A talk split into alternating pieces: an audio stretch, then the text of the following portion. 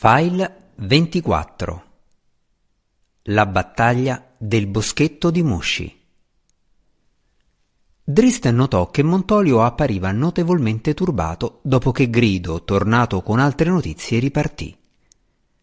Le forze di Graul si sono divise? chiese. Montolio annuì con espressione torva. Orchi che cavalcano Worg, appena un pugno di individui, stanno aggirandoci a occidente. Driste guardò fuori al di là del muro di pietra verso il passo difeso dal trogolo di Brandy. Possiamo fermarli, disse. Tuttavia l'espressione del guardaboschi rivelava altre cattive notizie. Un altro gruppo di Worg, una ventina o più, sta arrivando da sud. A Driste non sfuggì la preoccupazione del guardaboschi mentre aggiungeva Li sta guidando Karoak. Non avrei mai pensato che anche lui si unisse a Graul. Un gigante? chiese Drist. No, un lupo invernale, rispose Montolio. A quelle parole Gwenvivar appiattì gli orecchi e ringhiò furiosamente. La pantera sa, disse Montolio mentre Drist continuava a osservare stupefatto.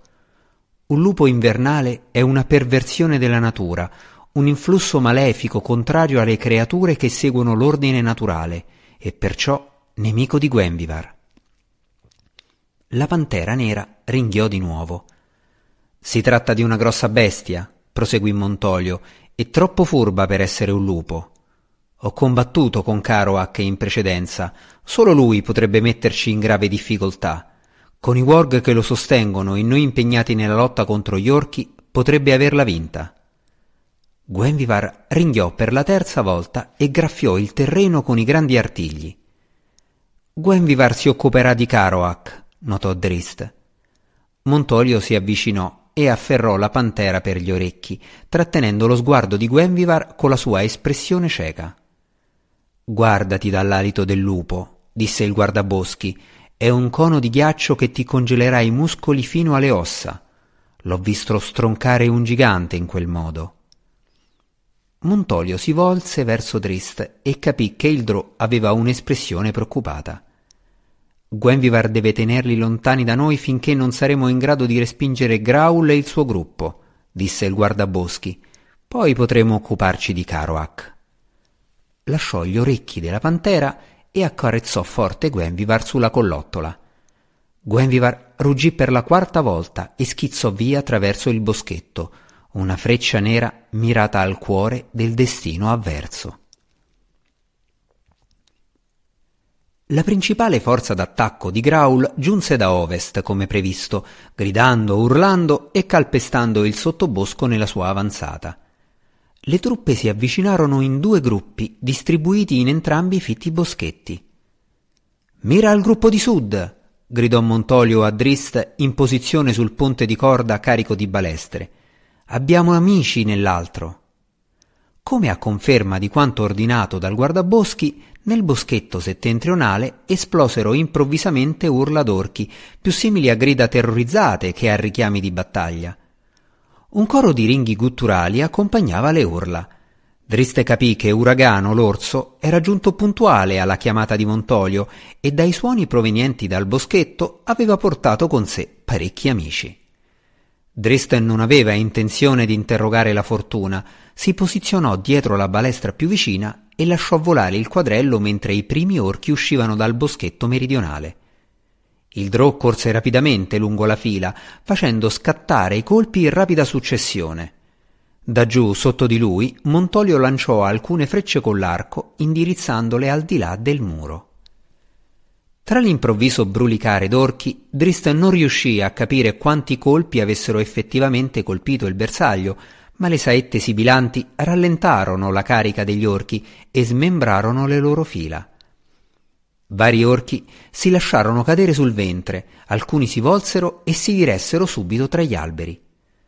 Tuttavia il grosso del gruppo avanzò insieme ad alcuni di coloro che correvano fuori dall'altro boschetto per unirsi agli altri. Montolio lanciò un ultimo colpo, poi si fece strada a tentoni e tornò in un recinto riparato posto in posizione arretrata rispetto al punto centrale in cui erano sistemate le trappole costituite dagli alberi piegati. Lì sarebbe stato protetto sui tre lati da pareti di legno e alberi. Con l'arco in una mano controllò la spada, poi allungò intorno una mano per toccare una corda situata dalla parte opposta rispetto al punto in cui si trovava. Drist notò che il guardaboschi si metteva in posizione sei metri sotto di lui e lateralmente e immaginò che questa potesse essere la sua ultima opportunità. Individuò un oggetto che pendeva al di sopra della testa di Montolio e vi proiettò un incantesimo. I quadrelli avevano arrecato una confusione minima alle schiere d'orchi alla carica, ma le trappole si rivelarono più efficaci. Furono calpestate prima da un orco, poi da un altro, e le loro grida si innalzarono al di sopra del baccano della carica. Mentre altri orchi osservavano il dolore e il pericolo in cui erano incorsi i loro compagni, rallentarono notevolmente o si fermarono del tutto. Con la crescente confusione nel campo, Drist effettuò una pausa e prese attentamente in considerazione il suo colpo finale notò un grande orco ben equipaggiato che osservava dai rami più vicini del boschetto settentrionale. Driste capì che si trattava di Graul, ma la sua attenzione si spostò immediatamente sulla figura che si trovava in piedi accanto al sovrano orco. Dannazione! mormorò il Drò riconoscendo McGristel. A questo punto non seppe più che decisione prendere e iniziò a spostare la mira della balestra da un avversario all'altro. Drist voleva colpire Roddy, voleva porre fine lì immediatamente al suo tormento personale. Ma Roddy non era un orco e Drist scoprì di provare un senso di repulsione al pensiero di uccidere un umano. Graul è il bersaglio più importante, si disse il Drò, più per sviare il suo tormento interiore che per qualche altra ragione. Rapidamente, prima di poter cambiare nuovamente idea, prese la mira e colpì. Il quadrello fischiò lungo e lontano, andando a piantarsi nel tronco di un albero pochi centimetri al di sopra della testa di Graul. Roddy afferrò prontamente il sovrano orco e lo attirò nell'ombra più profonda. Al loro posto giunse un gigante di pietra ringhiante con una roccia in mano. Il masso abbatté gli alberi accanto a Drist, scuotendo sia i rami che il ponte.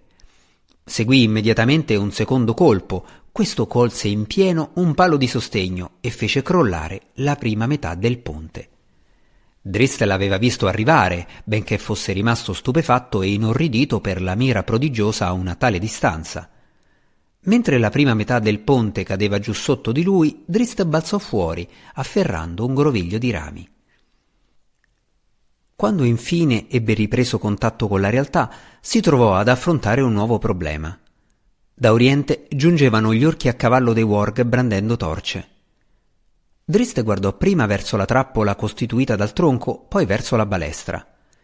Questa e il palo che la fissava erano sopravvissuti al colpo del masso, ma il drone non poteva più sperare di raggiungerla attraversando il ponte vacillante. I capi della schiera principale, che ora si trovavano dietro a Drist, in quel momento raggiunsero il muro di pietra. Fortunatamente il primo orco che balzò in avanti atterrò in pieno su un'altra delle terribili tagliole e i suoi compagni non si dimostrarono più così bramosi di seguirlo. Gwenvivar aggirava e superava a balzi le molte fenditure di pietra spaccata che caratterizzavano la discesa a nord. La pantera colse le prime lontane grida di battaglia al boschetto, ma con maggiore attenzione Gwenvivar udì i ringhi successivi del branco di lupi in avvicinamento. La pantera balzò su una bassa sporgenza e si mise in attesa. Guidava la carica Caroac, l'enorme lupo argentato.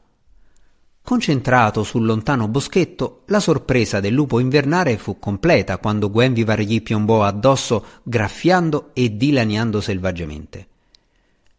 Grumi di pelliccia argentata volarono intorno sotto all'assalto. Guaendo, Caroac si tuffò lateralmente, raggomitolandosi su se stesso. Gwenvivar cavalcava il lupo come un boscaiolo avrebbe potuto far rotolare con i piedi un tronco in un corso d'acqua, graffiando e calciando a ogni passo. Ma Caroac era un vecchio lupo smaliziato, veterano di cento combattimenti. Mentre il mostro rotolava sulla schiena, la pantera fu investita da una raffica di gelo ghiacciato. Gwenvivar schivò lateralmente, sia per evitare il gelo che per sottrarsi al violento assalto dei vari Worg. Tuttavia il ghiaccio colse la pantera sul lato del volto, intorpidendo la mascella di Gwenvivar. Poi iniziò l'inseguimento, con Gwenvivar che balzava e ruzzolava intorno al branco di lupi e i Worg, con Karoak furibondo, che cercavano di mordere la pantera standole alle calcagna. A Driste e a Montolio non restava molto tempo. Soprattutto il Drow sapeva di dover proteggere il loro fianco posteriore con movimenti sincronizzati, Drist buttò via con un calcio i suoi stivali, prese la pietra focaglia in una mano, si mise in bocca l'acciarino e balzò su un ramo che l'avrebbe portato al di sopra della balestra solitaria. La raggiunse un attimo dopo, tenendosi con una mano, colpì con forza la pietra focaglia. Le scintille guizzarono verso il basso, vicino al bersaglio. Driste colpì più volte e infine una scintilla raggiunse con sufficiente accuratezza gli stracci inzuppati di petrolio che ricoprivano la punta del quadrello caricato e li incendiò. Ma a questo punto il drone non fu più molto fortunato. Dondolava e si contorceva, ma non riusciva a portare il piede abbastanza vicino al meccanismo di scatto. Naturalmente Montolio non era in grado di vedere nulla, ma conosceva sufficientemente bene la situazione generale. Udì Worg in avvicinamento nella parte posteriore del boschetto e capì che quelli in posizione frontale avevano varcato il muro. Con l'arco lanciò un'altra freccia attraverso la folta volta d'alberi piegati, semplicemente per maggior sicurezza, e gridò forte per tre volte. In risposta a uno stormo di gufi si precipitò giù dai pini, piombando sugli orchi lungo il muro di pietra. Come le trappole, gli uccelli poterono causare soltanto un minimo danno effettivo, ma la confusione fece guadagnare altro tempo ai difensori. A questo punto l'unico chiaro vantaggio per i difensori del boschetto giunse dalla boscaglia più a nord, dove Uragano e tre dei suoi più cari e più grossi amici orsi avevano abbattuto una decina d'orchi e ne avevano fatti fuggire alla cieca più di una ventina. Un orco in fuga da un orso girò intorno a un albero e andò quasi a sbattere contro Uragano. L'orco si mantenne sufficientemente calmo da protendere in avanti la lancia, ma la creatura non ebbe la forza di infilare quell'arma rudimentale nella folta pelliccia di Uragano. Uragano rispose con un pesante colpo che fece volare via tra gli alberi la testa dell'orco. Un altro grosso orso arrivò lentamente, con le enormi braccia conserte davanti a sé. L'unico indizio del fatto che l'orso teneva un orco nel suo abbraccio stritolante erano i piedi dell'orco che pendevano fuori e scalciavano selvaggiamente sotto alla pelliccia che lo avvolgeva. Uragano vide un altro nemico, più piccolo e più rapido di un orso. L'orso ruggì e si lanciò alla carica, ma la minuscola creatura era sparita da tempo prima che lui riuscisse neppure ad avvicinarsi. Tefanis non aveva alcuna intenzione di prendere parte al combattimento. Era venuto con il gruppo proveniente da nord soltanto per tenersi lontano alla vista di Graul e aveva progettato fin dal principio di rimanere tra gli alberi e di attendere fuori dalla mischia. Gli alberi non sembravano più così sicuri, perciò lo spiritello se la svignò con l'intenzione d'entrare nel boschetto meridionale. A circa metà strada, mentre era diretto agli altri boschi, i piani dello spiritello furono nuovamente resi vani. La pura velocità lo portò quasi al di là della trappola prima che si chiudessero le fauci di ferro, ma i perfidi denti afferrarono proprio l'estremità del suo piede. Il susseguente sobbalzo lo lasciò senza fiato e del tutto stordito, a faccia in giù nell'erba. Driste sapeva che la fiammella sul quadrello sarebbe stata alquanto rivelatrice, perciò non fu affatto sorpreso al tuonante arrivo di un'altra roccia lanciata da un gigante. Colpì il ramo piegato su cui si trovava Drist e con una serie di schianti il ramo cadde oscillando. Drist agganciò la balestra con il piede mentre cadeva e colpì immediatamente il meccanismo di scatto prima che l'arma fosse deviata troppo lontano di lato. Poi mantenne caparbiamente la sua posizione e osservò. Il quadrello infuocato sfrecciò nell'oscurità al di là del muro di pietra orientale. Schizzò basso, sollevando scintille tra l'erba alta, poi andò a sbattere contro il lato esterno del trogolo pieno di brandy. La prima metà degli orchi che cavalcavano i warg passarono attraverso la trappola, ma gli altri tre non furono così fortunati, poiché arrivarono proprio mentre le fiamme lambivano il lato della canoa. Il brandy e la miccia si incendiarono con gran fragore, mentre i cavalieri vi si tuffavano sopra. Warg e orchi s'agitarono nell'erba alta, creando altri focolai d'incendio. Coloro che erano già passati si volsero di scatto all'improvvisa esplosione. Un cavaliere orco venne sbalzato pesantemente e atterrò sulla propria torcia. Gli altri due riuscirono a malapena a restare in sella. Al di sopra di qualsiasi altra cosa, i Warg odiavano il fuoco e la vista di tre dei loro compagni che rotolavano intorno, raggomitolati e simili a pelose sfere infiammate, fece ben poco per rafforzare la loro determinazione in questa battaglia. Gwenviva raggiunse a una piccola radura pianeggiante dominata da un unico acero. Eventuali osservatori della corsa della pantera avrebbero sbattuto le palpebre con aria incredula chiedendosi se il tronco dell'albero verticale non fosse in realtà un tronco steso sul fianco, tanta fu la rapidità con cui Gwenvivar vi si arrampicò di corsa. Il branco di Worg giunse subito dopo, le bestie si misero ad annusare e a girare vorticosamente intorno, sicure che il felino fosse sull'albero, ma incapaci di individuare la forma nera di Gwenvivar tra i rami scuri. La pantera si mostrò ben presto, tuttavia, piombando di nuovo pesantemente sul dorso del lupo invernale e questa volta facendo attenzione a bloccare le proprie mandibole sull'orecchio di Caroac. Il lupo invernale si dimenò e guaì mentre gli artigli di Gwenvivar entravano in azione. Caroac riuscì a volgersi e Gwenvivar lo udì inspirare aspramente, proprio come aveva fatto prima della precedente raffica raggelante. Gli enormi muscoli del collo di Gwenvivar si flessero, costringendo lateralmente le mandibole di Caroac. Il fiato letale fuoriuscì comunque, investendo direttamente in volto tre warg che stavano giungendo alla carica. I muscoli di Gwenvivar si torsero e si piegarono di nuovo all'improvviso. La pantera udì il collo di Caroac che si spezzava. Il lupo invernale cadde giù con un tonfo, con Gwenvivar ancora sopra di sé. I tre warg più vicini a Gwenvivar, le vittime del fiato ghiacciato di Caroac, non presentavano alcuna minaccia. Uno giaceva sul fianco, ansando, cercando di prendere aria, ma questa non si muoveva attraverso i suoi polmoni ghiacciati.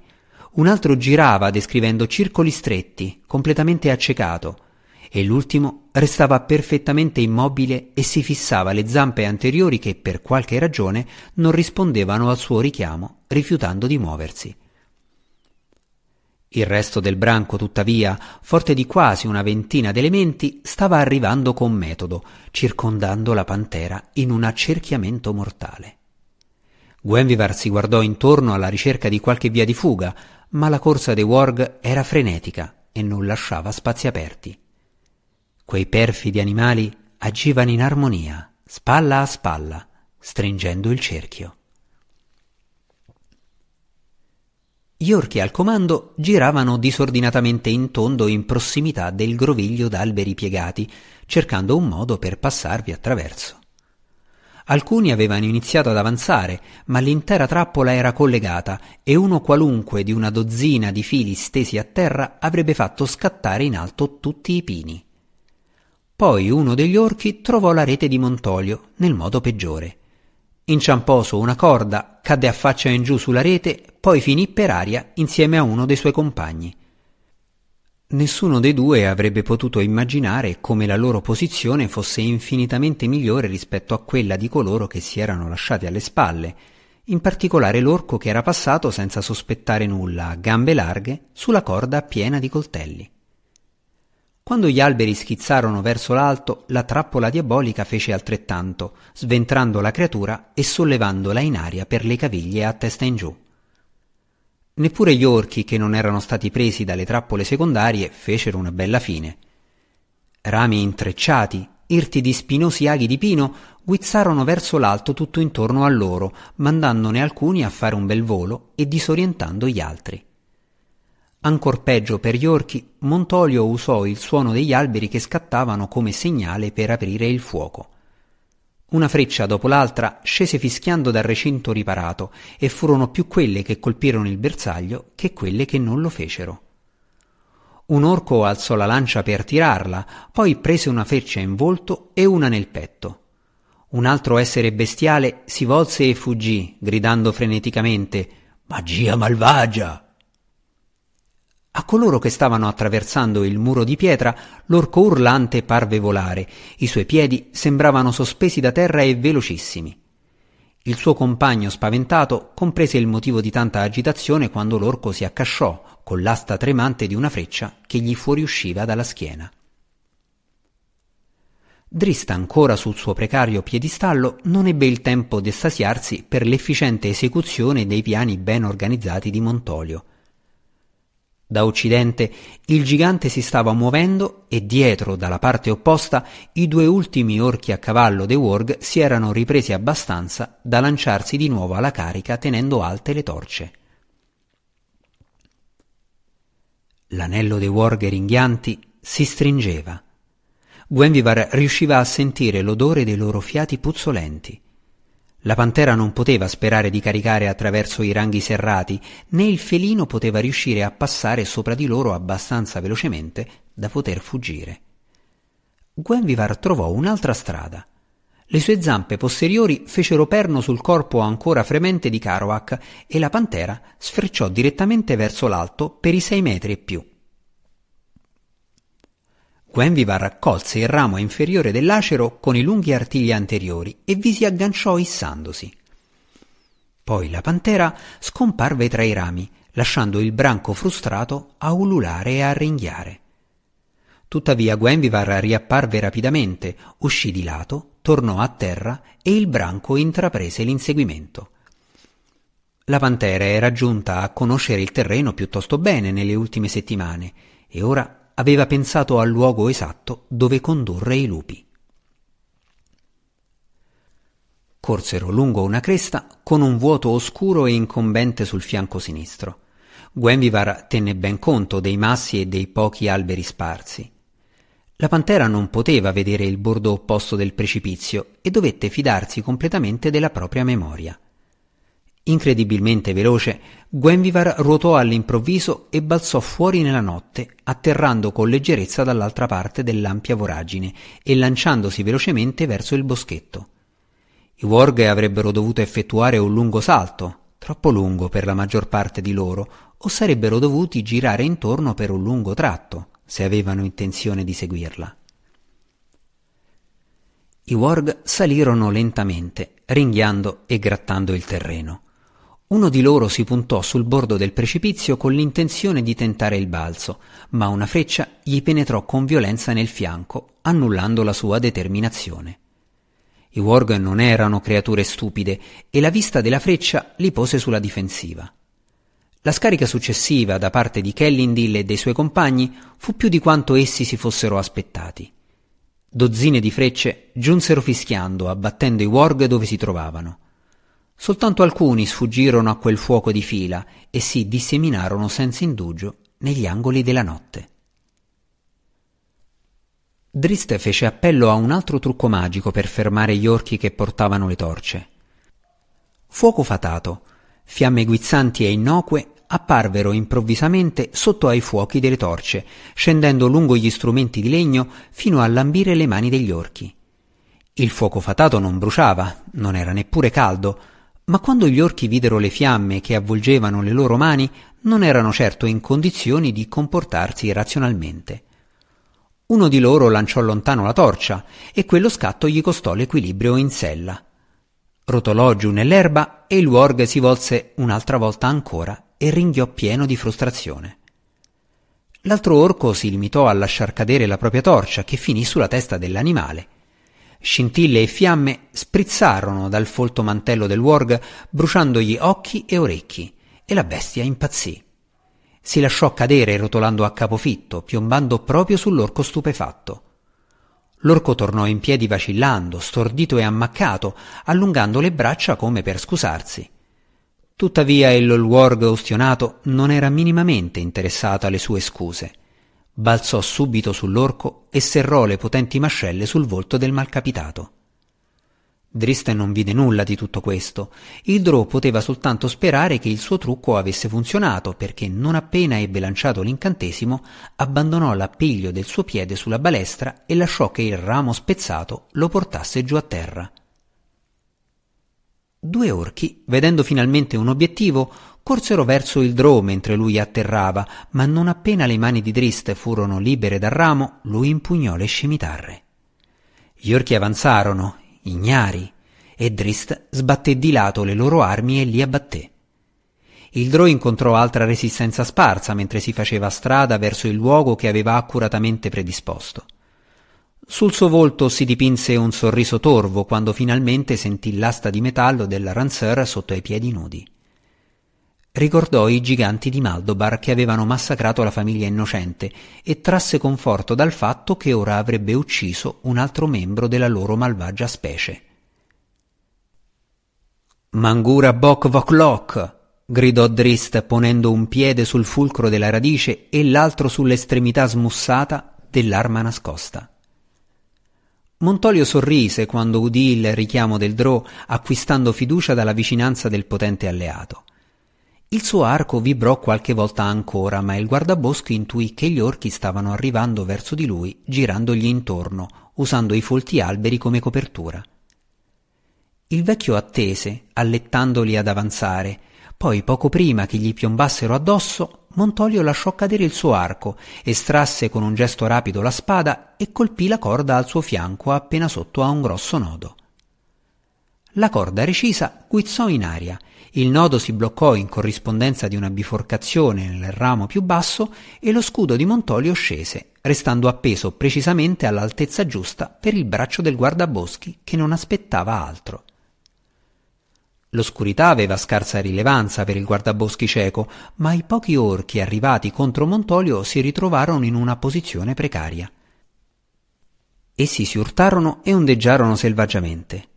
Uno abbatté il proprio fratello, mentre Montolio classificava la mischia e si poneva metodicamente all'opera. Nel giro di un minuto, quattro dei cinque che erano giunti contro di lui erano morti o moribondi, e il quinto era fuggito.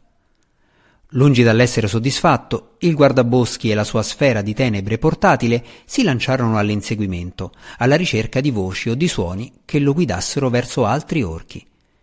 Ancora una volta giunse il grido che fece sorridere Montolio. Mangura bok vok lok! gridò di nuovo Drist. Un orco tirò una lancia al drò e Drist la deviò prontamente di lato con un colpo. Ora l'orco lontano era disarmato, ma Drist non volle inseguirlo, mantenendo decisamente la propria posizione. Mangura bok vok gridò di nuovo Drist. Vieni, stupido testa di legno! Questa volta il gigante che si stava avvicinando al muro in direzione di Montolio udì le parole. Il grande mostro esitò un attimo, osservando il drò con curiosità. Dristen non mancò l'opportunità. Mangura bok vok lok! Con un urlo e un pestone che fece tremare la terra, il gigante praticò una breccia con un calcio nel muro di pietra e avanzò a lunghi passi verso Drist. Mangura bok vok lok! Disse Drist per sicurezza, piantandosi bene in equilibrio. Il gigante si mise a correre all'impazzata, sbaragliando orchi terrorizzati davanti a sé e sbattendo insieme furiosamente la pietra e la clava che portava. Farfugliò un migliaio di maledizioni a Driste in quei pochi secondi, parole che il Drò non avrebbe mai decifrato. Tre volte più alto del Drò e notevolmente più pesante, il gigante incombeva su Drist e la sua corsa parve sicuramente destinata a seppellire Drist nel punto in cui lui lo attendeva con calma. Quando il gigante giunse a soli due lunghi passi da Drist, pienamente impegnato sulla sua rotta di collisione, Drist spostò tutto il suo peso sul piede arretrato. L'estremità smussata del ranseur piombò nel buco la sua punta si inclinò verso l'alto. Driste balzò all'indietro non appena il gigante finì sul lanceur. La sommità dell'arma e le sue punte uncinate affondarono nel ventre del gigante, salirono verso l'alto attraverso il suo diaframma e dentro al cuore e ai polmoni. L'asta di metallo si inarcò e sembrò che si rompesse mentre la sua estremità smussata si conficcava per più di trenta centimetri nel terreno. Il Ransor resistette e il gigante fu freddato. Lasciò cadere la mazza e la roccia, cercò inutilmente d'afferrare l'asta di metallo con mani che non avevano neppure la forza di stringersi intorno ad essa. Gli occhi enormi parvero uscirgli dalle orbite in un'espressione di rifiuto, terrore e assoluta sorpresa. La grande bocca si aprì del tutto e si contorse stranamente, ma non riuscì neppure a trovare il fiato per urlare. Anche Drist quasi gridò, ma bloccò le proprie parole prima di pronunciarle. Stupefacente, disse volgendosi di nuovo a guardare verso il punto in cui Montolio stava combattendo, perché il grido che stava per lanciare era di lode alla dea Mielicchi. Drist scrollò il capo impotente e sorrise, sbigottito di fronte alle acute percezioni del compagno, che non era poi così cieco. Con quei pensieri in mente e un senso di rettitudine nel cuore, Drist corse lungo l'asta e colpì la gola del gigante con entrambe le armi. Continuò, salì direttamente sulla spalla del gigante e sulla sua testa e poi balzò giù verso un gruppo d'orchi che osservavano, gridando mentre così faceva. La vista del gigante, il loro punto di forza, ridotto in quello stato tremante e ansante, aveva già innervosito gli orchi, ma quando il mostro Drò dalla pelle d'ebano e dagli occhi selvaggi balzò verso di loro, essi ruppero completamente le fila. La carica di Drist lo portò ai due più vicini, che abbatté prontamente, proseguendo la sua corsa. Sei metri alla sinistra del drò, una sfera di tenebre rotolò fuori dagli alberi, spingendo davanti a sé una dozzina d'orchi spaventati. Gli orchi sapevano che cadere all'interno di quel globo impenetrabile significava trovarsi alla portata dell'eremita cieco e di conseguenza morire. Due orchi e tre warg, tutto ciò che restava degli orchi che recavano le torce, si raggrupparono e scivolarono silenziosamente verso l'estremità orientale del boschetto. Essi credevano che se fossero riusciti a giungere alle spalle dei nemici avrebbero potuto ancora vincere il combattimento. L'orco più a nord non vide la forma nera che gli si lanciava contro. Gwenvivar lo abbatté e continuò la carica, sicuro che non si sarebbe mai rialzato. Un warg era il prossimo della fila. Più rapido a reagire dell'orco, il warg si volse di scatto e affrontò la pantera con i denti scoperti e le mandibole scattanti. Gwenvivar ringhiò, arrestandosi proprio a breve distanza da esso. Grandi artigli colpirono alternativamente in una serie di sventole. Il Warg non era in grado di competere con la velocità del felino. Spostò le fauci da una parte all'altra sempre un attimo troppo tardi per tenere il ritmo con le zampe guizzanti. Dopo soltanto cinque zampate, il Warg fu sconfitto. Un occhio gli si era chiuso per sempre, la lingua mezza strappata gli penzolava inutilmente da un lato della bocca e la mandibola inferiore non era più in linea con quella superiore. Soltanto la presenza di altri obiettivi salvò il Warg, perché quando esso si volse e fuggì da dove era venuto, Gwenvivar, vedendo una preda più vicina, non lo seguì.